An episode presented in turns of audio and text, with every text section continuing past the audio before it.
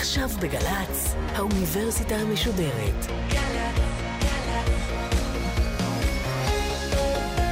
שקורה עכשיו.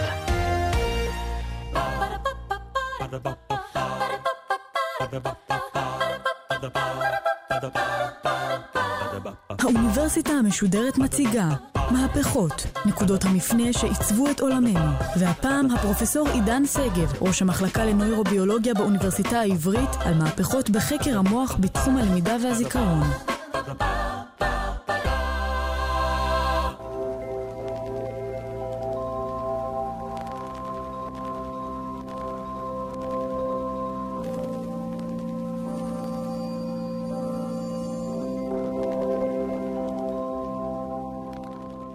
שלום לכולכם, שמי פרופסור עידן שגב, אני ראש המחלקה לנוירוביולוגיה, לחקר המוח באוניברסיטה העברית בירושלים. באתי לספר לכם על המוח, על דרמת המוח במאה ה-21, ובעיקר אני אתמקד בהרצאה הזאת בהיבטים שקשורים לזיכרון ולמידה, ששם, כמו שתבינו, יש לנו תובנות חדשות, אפשר לקרוא להם במידה רבה פריצות דרך, דברים שלא ידענו בשנים האחרונות והתגלו לנו כתוצאה מהתפתחות של טכנולוגיות חדשות. אז אני רוצה להתחיל ולתאר לכם טיפה את הדרמה שבה אנחנו נמצאים. אנחנו נמצאים בתקופה חריגה, אני כבר 30 שנה עוסק בחקר המוח, והאמת היא שלא ציפיתי, מאוד קיוויתי, אבל לא ציפיתי שזה יקרה מה שקורה כעת, וזה שהעולם החליט, אפשר לומר באופן גלובלי, שהוא חייב להבין את המוח. למעשה זה התחיל בפרויקט גדול שאירופה הכריזה עליו, פרויקט מוח האדם. אחרי תחרות כבדה וגדולה אה, בין 26 פרויקטים, נבחר, נבחרו שני פרויקטים, אחד בננו-טכנולוגיה, פרויקט שנקרא גרפין, והפרויקט השני הוא פרויקט שאני מעורב בו, פרויקט שנקרא פרויקט מוח האדם. We face huge issues in neuroscience to understand how the pieces of the brain fit and work together. This is a big, big challenge. It'll have an enormous impact on the health of the aged. אירופה החליטה שפרויקט מוח האדם הוא אחד משני הפרויקטים שלה לעשר שנים הבאות. והמימון של פרויקט כזה, או פרויקטים כאלה, מדובר על מיליארדים, זה התחיל במיליארד, היום זה ירד לחצי מיליארד, אבל עדיין זה פרויקט דרמטי. מיד אחרי זה הנשיא אובמה הכריז על פרויקט בסדר גודל דומה בארצות הברית, מיד אחרי זה יפן הכריזה על פרויקט בסדר גודל דומה, וגם סין הצטרפה וגם קנדה הצטרפה. בקיצור, פתאום העולם מתרגש מאוד מחקר המוח.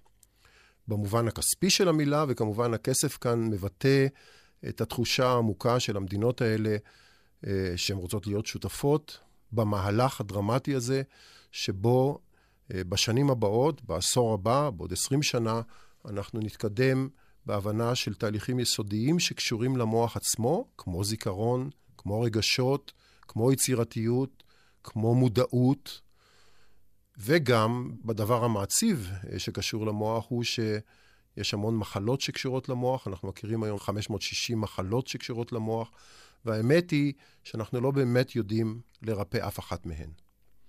אנחנו יודעים לעזור, מאוד יכולים לעזור, כולל למשל בפרקינסון יש פריצות דרך בהבנת המחלה וגם בגישות לטפל במחלה, אבל אין ממש טיפול ריפוי של המחלה, אלא טיפול סימפטומטי במחלה. ואנחנו ממשיכים לחיות, ואנחנו מעריכים את החיים.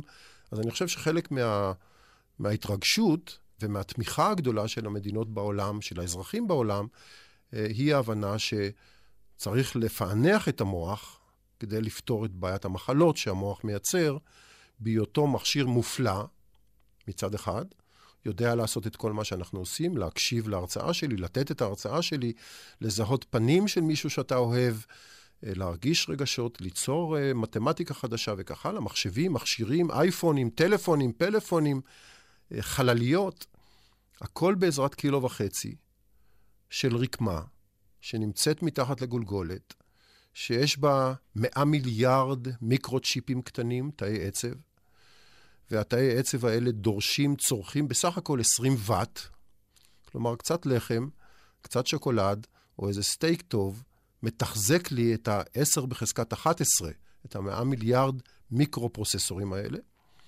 הם כולם ביחד מייצרים את הפעילות הקולקטיבית הזאת, שמאפשרת לנו לעשות את הכל.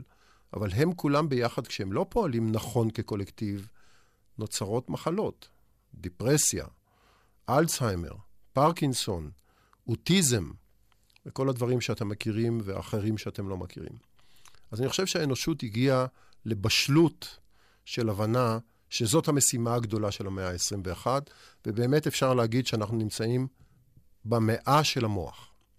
והביטוי לזה זה הדרמה בעשור הראשון, או בהתחלת העשור הראשון שאנחנו נמצאים בו, אה, וזה הניסיון להבין את המוח מהבחינה הזאת.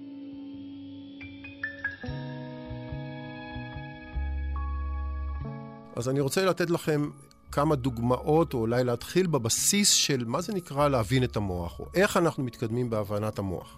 אז דבר ראשון, ברור שאנחנו צריכים טכנולוגיות. כלומר, אני צריך איזושהי טכנולוגיה כדי להסתכל במוח. אני יכול לרשום מחוץ לגולגולת על ידי EEG, שזה מכשיר ישן מאוד, ואני יכול לפתח טכנולוגיות חדשות, וזה מה שקורה עכשיו, בזכות שיטות גנטיות, מולקולריות, ננו-טכנולוגיות ואופטיות, אנחנו יכולים היום להסתכל על המוח המתנהג אצל עכברים ברגע זה, אבל גם אצל האדם, המוח המתנהג ברזולוציה שלא יכולנו לעשות בעבר. כלומר, אני יכול היום אצל עכבר מתנהג להסתכל על תא עצב אחד בודד מתוך ה-75 מיליון שיש לעכבר הזה, תאי עצב, ולראות בדיוק מתי התא הבודד המסוים הזה פועל חשמלית כאשר העכבר זז ימינה, שמאלה, או אוכל, מלקק ואת כל מה שהוא עושה. כלומר, הגעתי לרזולוציה חדשה בזכות טכנולוגיה שנקראת Brainbow,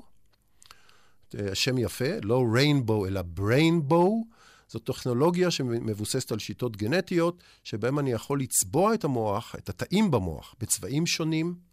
יש לנו היום במעבדות עכברים מתרוצצים ולא יודעים שמוחם הוא כבר לא חומר אפור, הוא כבר לא חומר לבן, אלא הוא חומר צבעוני, הוא חומר Brainbow, כלומר, כל תא עצב צבוע, צבוע בצבע אחר, יש התאים הירוקים ויש התאים הצהובים ויש התאים האדומים. תכנתתי אותו גנטית, כך שגם הצאצאים שלו יהיו בעלי מוחות כאלה.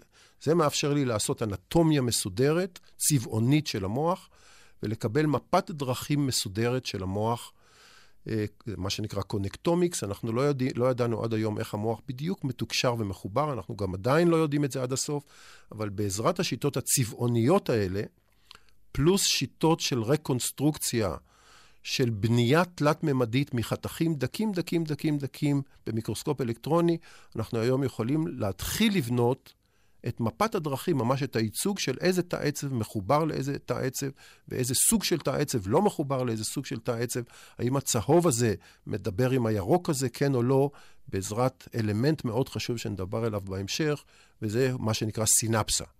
תאי עצב מדברים זה עם זה, מתקשרים זה עם זה, דרך אלמנט תקשורת שנקרא סינפסה.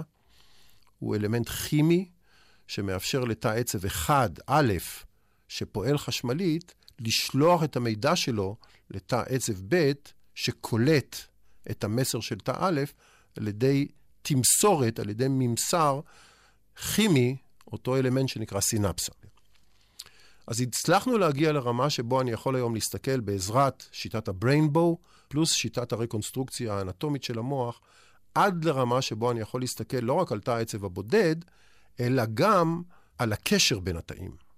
דבר נוסף שאנחנו יודעים לעשות היום זה לעשות מודלים ממוחשבים של המוח. אני יכול לבנות היום במחשב מודל של חתיכת מוח, אני יכול במשוואות מתמטיות לחקות את הפעילות החשמלית של תא העצב, אני יכול לחקות את הפעילות של התקשורת בין תאי העצב, ואני יכול לאט לאט לחבר תאים זה לזה, את המודלים זה לזה במיקרוצ'יפ אחד במחשב, לשים תא א', א', במיקרוצ'יפ שני למדל תא ב', ולאט לאט ממש לעשות קופי ממוחשב של חתיכת מוח אמיתית של מוח העכבר, בקרוב גם של מוח האדם.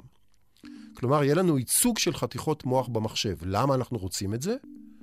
כי אנחנו, אנחנו לא חושבים שאפשר להבין מערכת כל כך מסובכת בלי שיהיו חלקים לפחות של סימולציה, של מודליזציה, של דימוי מתמטי של החלקים האלה במוח. אנחנו חושבים שהמחשב יכול לעזור לנו. וזה אגב היופי של המוח כמובן, הוא ממציא מכשירים, כמו המחשב, שעוזרים לו להבין את עצמו.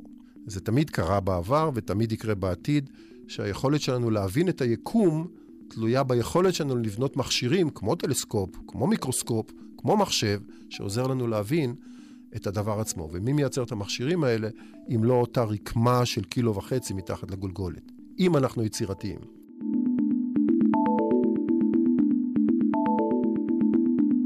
מה שאנחנו עוד יודעים היום, כמות המידע, כמות הדאטה, ה big data, מה שנקרא, על המוח, או בעצם על כל מערכת מורכבת אחרת, היא כל כך גדולה. מכל מעבדה יוצאים כל יום מגה בייטים של אינפורמציה. איך אנחנו אוספים את הכל ביחד בצורה מסודרת? איך אנחנו ביחד כקולקטיב, כל המדענים בעולם, מסתכלים על המוח ולומדים מכמות הדאטה העצומה הזאת לעשות בו סדר, ומתוך הסדר הזה למצוא את העיקרון. איך תאי העצב האלה מאפשרים לי להרגיש? ואיך תאי העצב מאפשרים לי לזכור? ומה קורה לי באלצהיימר כשאני מפסיק לזכור? איך אני משתמש בכל המידע הזה, שאגב, עד היום לא היה אגור בצורה מסודרת. אי אפשר למצוא בקלות, או בכלל, מה כאן בישראל אני אוסף על המוח, איפה זה נמצא, חוץ מבמאמרים שפרסמתי, אבל אני מדבר על הנתונים עצמם, לא על הגרפים, אלא המאמרים עצמם, על הדאטה עצמו. אז היום יש בפרויקט, למשל בפרויקט האירופאי, שאני שותף בו, אחת המשימות הגדולות זה ליצור database מסודר, מסד נתונים גדול מסודר על המוח. כך שכל מי שעובד על המוח, לא חשוב אם הוא אנטומיסט, או פיזיולוג, או רופא, או אדם שחוקר מודעות, שיכניס את הנתונים שלו מהמעבדה, אחרי שהוא פרסם את המאמרים ונהיה פרופסור וכל השאר, כך שמישהו יוכל להשתמש בנתונים האלה בעתיד, להשוות לנתונים שלו וליצור מזה תובנה. חסרה לנו בצורה מאוד קשה איזושהי תיאוריה טובה, כוללנית, כמו במודל הסטנדרטי בפיזיקה, שיש שם איזו תיאוריה של איך בנוי העולם מבחינת המרכיבים הבסיסיים שלו. אין לנו עוד תיאוריה טובה על המוח. אנחנו מחכים לתיאורטיקנים, שאגב, הרבה מהפיזיקאים עזבו את הפיזיקה ועברו לחקר המוח, וזה מאוד לטובת המוח, כדי לנסות לבנות תיאוריה אחת מקיפה, שבתוכה הנתונים יקבלו משמעות. כי אחרת זה יהיה אוסף של דברים, כאילו נכנסת לג'ונגל ואין לך מושג בעצם איך הוא נראה. או נגעת בחתיכת אור של פיל, אבל אתה לא יודע שזה חלק מפיל. יש לנו כמות עצומה של דאטה, ואנחנו מחפשים דרכים גם לשמר אותם וגם לעבוד איתם תחת תיאוריה אחת גדולה, או כמה תיאוריות. בכל אופן, אנחנו בתקופת דרמה. אמרתי לכם על כמה דברים שקורים היום. אני רוצה קצת יותר להיכנס לזיכרון ולמידה, ולהגיד לכם שכתוצאה מזה שאנחנו יכולים להסתכל על תאי עצב בודדים, בשעה שהחיה זזה, נעה, מתנהגת ולומדת, הצלחנו לראות דבר מאוד מאוד מעניין. הצלחנו לראות שתאי העצב בעצם שולחים כל הזמן שלוחות קטנטנות, באופן אנטומי, הם שולחים מין מבנים קטנטנים. ספיינים זה נקרא, עוקצים קטנים, שנשלחים מתא העצב, ולפעמים הם יוצרים קשר עם תא עצב שכן.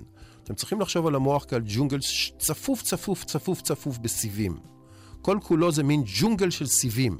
שכולם קרובים אחד אל השני, אבל לא דווקא נוגעים אחד בשני. אבל הם קרובים אחד לשני. ומספיק שאני אשלח שלוחה קטנטונת, מין עלה קטן, ואם העלה הזה ייגע בשלוחה האחרת, ואם ייווצר שם תהליך שדורש היווצרות, זה לא סתם נוגע, זה נוגע ובונים שם את כל המערך שנקרא סינפסה, שיודע ליצור את התקשורת שדיברתי עליה קודם, אז פתאום תא א', שלא תקשר בעבר עם תא ב', מתקשר עכשיו עם תא ב' במהלך תהליך הלמידה. זאת אומרת, שאנחנו יודעים היום שכשלמדתי משהו חדש, נוצרים קשרים חדשים ברשתות עצביות קיימות. לא נוצרים תאים חדשים, אלא נוצרים קשרים חדשים בין תאים קיימים. עכשיו, למה זה חשוב? וכאן אני צריך להסביר בעצם איך אנחנו חושבים היום על מה זה זיכרון. נגיד שאני זוכר את האות א', עכשיו אני חושב על האות א'. יש לי קבוצת תאים שנוצ... שהקשר בתוכה נוצר כשהמורה שושנה לימדה אותי בכיתה א' את האות א', קבוצת התאים הזאת, נגיד מיליון תאים, הם עכשיו פועלים חשמלית ביחד, כקולקטיב, וכשהם פועלים ביחד כקולקטיב, עכשיו, הרגע, הם מייצגים לי את האות א'. אז כמובן, אין לי, אין לי צילום של האות א' במוח. אין לי סרט של האות א' במוח. גם אין לי, אין לי מוזיקה במוח. יש לי פעילות חשמלית במוח שמייצגת את האות א'. אבל בשביל שהמוזיקה החשמלית הזאת, הפילהרמונית החשמלית הזאת, תייצג לי את האות א', צריכה להיווצר רשת, מאוד ספציפית של קבוצת תאים, שכשהם פועלים ביחד, תא א', ב', ג', ד' וכך הלאה, יורים חשמלית הרגע את הפעילות החשמלית המסוימת שלהם ברגע זה ביחד, אז אני מרגיש את האות א'. כלומר, האות א', כמו כל דבר אחר, כולל רגש האהבה, רגש השנאה או זיהוי פרצופים, הפעילות, הדברים האלה מתבטאים בקוד עצבי שהיא פעילות חשמלית מסוימת ברשת עצבית מסוימת. כשהרשת העצבית המסוימת הזאת עובדת, אני עכשיו נזכר באימי. כשהרשת העצבית הזאת עובדת, האחרת, אני יודע עכשיו שאני בגלי צה"ל. עכשיו, אם הרשת הזאת לא עובדת, אז אני לא בגלי צה"ל, כן? אם אני מפנטז בלילה על גלי צה"ל, אז, אני, אז בהכרח הרשת הזאת עובדת. אז אני צריך ליצור, כשאני לומד משהו חדש, רשת כזאת, שתייצג לי את הדבר החדש. וזה בדיוק מה שקורה לכם ברגע זה במוח, אם אתם זוכרים משהו ממה שאני אומר. אני עכשיו יוצר לכם רשתות חדשות במוח, ואנחנו סוף סוף הסתכלנו בעכבר הלומד, וראינו שכשהוא לומד להתמצא במבוך, ולזהות שהגבינה נמצאת במסלול הימני ולא במסלול השמאלי, השמאלי כשהוא מסתובב במבוך, והוא לומד מהר מאוד שכדאי לו לפנות ימינה אם הוא רוצה את הגבינה, נוצרת אצלו ברשת, ראינו היווצרות של רשתות חדשות אצלו במוח, שמייצגות את המסלול החדש שהוא למד.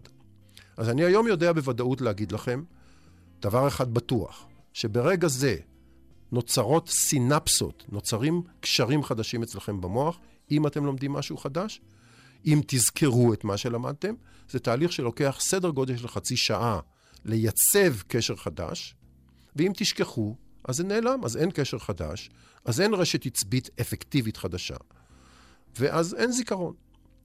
זאת אופציה אחת.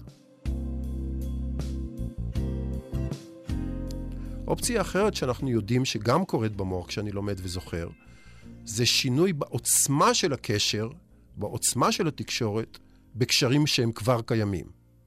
אז נגיד שבין תא א' לתא ב' יש כבר, יש כבר קשר, יש כבר סינפסה, אבל הסינפסה הזאת היא חלשה. כלומר, מה שקורה בתא א' עובר במידה חלשה לתא ב'. התקשורת ביניהם היא מוחלשת. מסתבר שהסינפסה הזאת, יש לה אפשרות לשנות את העוצמה של הקשר ולתקשר היטב, פחות או יותר, כתוצאה מלמידה. אנחנו יודעים שלמידה, חלק מסיבי מלמידה, מבוסס על סינפסות, על קשרים שכבר קיימים, אבל משנים את העוצמה שלהם במהלך הלמידה. זאת אומרת שיכול להיות שתא א', תא ב', תא ג', תא ד' קשורים חלש, אבל הם לא נוטים לראות ביחד, למרות שהם קשורים זה עם זה, בגלל שהקשר ביניהם חלש. אבל אם חיזקתי את הקשר מספיק, אז תא א', כשהוא יורה את הפעילות החשמלית שלו, הוא מפעיל את תא ב', כי הם קשורים חזק. תא ב' מפעיל את תא ג', תא ג' מפעיל את תא ד', ופתאום ארבעת התאים האלה נוטים לראות ביחד, למרות שהם היו קשורים קודם ולא ירו ביחד, עכשיו הם כן. זאת אומרת, זיכרון גם מבוסס על חיזוק קשרים קיימים. אנחנו יודעים בעצם שכשאתם עכשיו לומדים משהו חדש, ממני, קורים שני דברים. אם תזכרו מה שאני מספר לכם, או אם תלמדו עכשיו לנהוג בעיר חדשה במסלול שלא הכרתם קודם, סינפסות קיימות, מחזקות או נחלשות ואפקטיבית יוצרות, קשרי, יוצרות רשתות שלא פעלו ביחד קודם, והפעילות הקולקטיבית המשותפת הזאת היא-היא זאת שמייצגת את הדבר החדש, זאת אפשרות א'. אפשרות ב' זה שאני ממש יוצר קשרים חדשים שלא היו קיימים קודם בתוך הרשתות העצביות, ואפקטיבית יוצר רשת חדשה, והיא עכשיו, כשהיא תפעל ביחד חשמלית, היא תייצג את הדבר החדש שלמדת.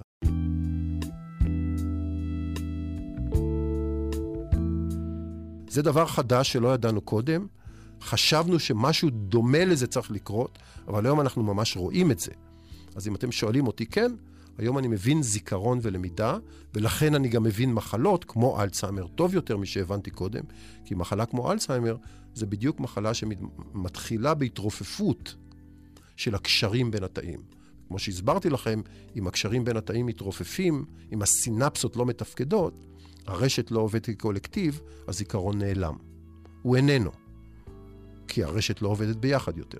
אז אין האות א', אז אין הפנים שהכרת, מחלה קשה מאוד. בסופו של דבר אני אבין לא רק את המנגנון הבסיסי, כמו שאמרתי, של הסינפסות, אלא בסוף איך באמת הפנים כולם מיוצגות ברשת. אז אנחנו יודעים שזה המון המון המון סינפסות ביחד, מתחזקות ונחלשות, ויש איזו רשת סלקטיבית שהיא, כשהיא יורה ביחד, אני נזכר באימי, או אני נזכר באות א', אבל עדיין אנחנו לא יודעים בדיוק מי זאת הרשת הזאת. עוד לא הגענו לרמה שבו זמנית אני יכול להסתכל במיליון תאים, וזה באמת העתיד. אתם שואלים אותי לאן העתיד הולך? הוא הולך לכיוון של פיתוח טכנולוגיות עוד יותר מתוחכמות, וזה כבר קורה היום, שבו אני יכול לא להסתכל על תא עצב 1, 2, 3 או 100. אנחנו הולכים לכיוון של עולם טכנולוגי, ננו-טכנולוגי אופטי, שמאפשר לי להסתכל על כל פעילות התאים במוח של חיה, כול, כולם. מדובר על עשרות מיליונים, אם לא מאות מיליונים, זאת הפנטזיה, שבו אני אסתכל על כל המוח עובד של העכבר, ואני אפרש מתוך הפעילות הקולקטיבית מה העכבר מתכנן לעשות, איך הרשת כולה אחראית על למידת מבוך. וזה דורש ממני להיות מסוגל לרשום מהמון המון המון המון תאי עצב בו זמנית. זה עדיין לא קיים. הפרויקט של אובמה בארצות הברית בדיוק מיועד לפתח טכנולוגיות כאלה שמאפשרות לי לרשום בו זמנית מעשרות מיליוני תאים, אם לא מאות מיליוני תאים, ויום אחד מכל התאים במוח. אולי בעתיד תהיה לנו טכנולוגיה כזאת, ואני מאמין שתהיה לנו כזאת, ואולי נבנה, נבלע איזה חומר ננו-טכנולוגי קטן כזה, שישדר את הפעילות שלנו מתוך הגולגולת החוצה, ונוכל לקרוא את הפעילות החשמלית של כל תאי העצב שלי ברגע זה. 10 בחזקת 11 תאים. לא שאני רוצה שיקראו את המחשבות שלי, אבל אני כן רוצה שיתחילו לראות שמשהו מתרופף ברשת העצבית מההתחלה. שמשהו בקשרים הסינפטיים לא נעשה נכון, שמשהו בפעילות הקולקטיבית לא פועל נכון, ויתחילו לראות התחלה של מחלה. וזה יהיה דרך סימפטומטית אולי לראות שמשהו קורה לא תקין, עוד לפני שרואים את הסימפטום עצמו בפועל. למשל בפרקינסון, המחלה פורצת רק אחרי שאחוז מאוד גבוה מהתאים כבר לא מתפקד נכון. הייתי רוצה להיות מסוגל לקרוא את הרשת הרבה לפני שהרשת מתקלקלת.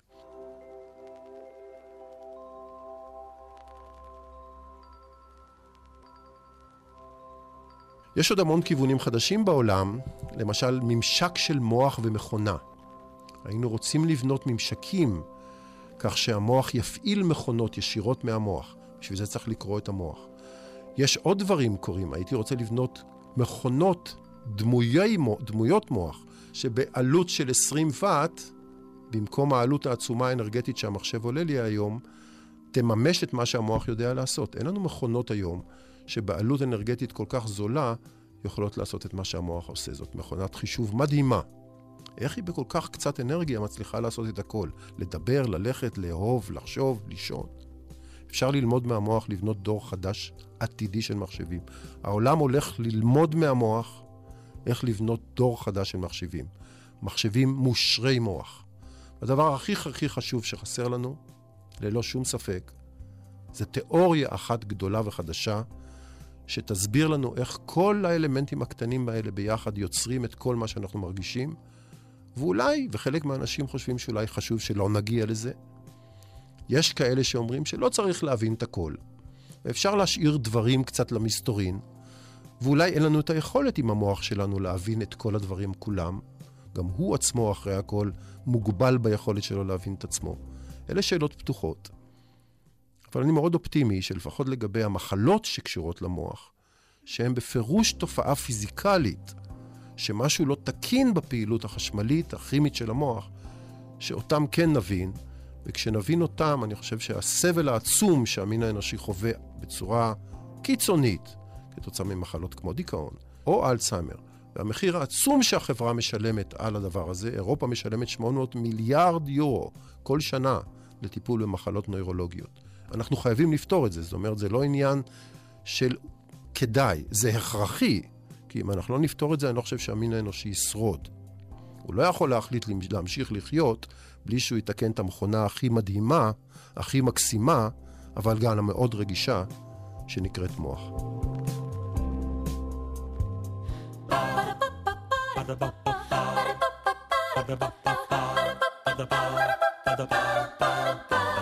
האוניברסיטה המשודרת, מהפכות. הפרופסור עידן שגב, ראש המחלקה לנוירוביולוגיה באוניברסיטה העברית, על מהפכות בחקר המוח בתחום הלמידה והזיכרון. הפקה דרור שדות. ביצוע טכני יוראי פיקר. מערכת האוניברסיטה המשודרת. מאיה להט קרמן, ליאור פרידמן, אורן הוברמן וגיא עופר.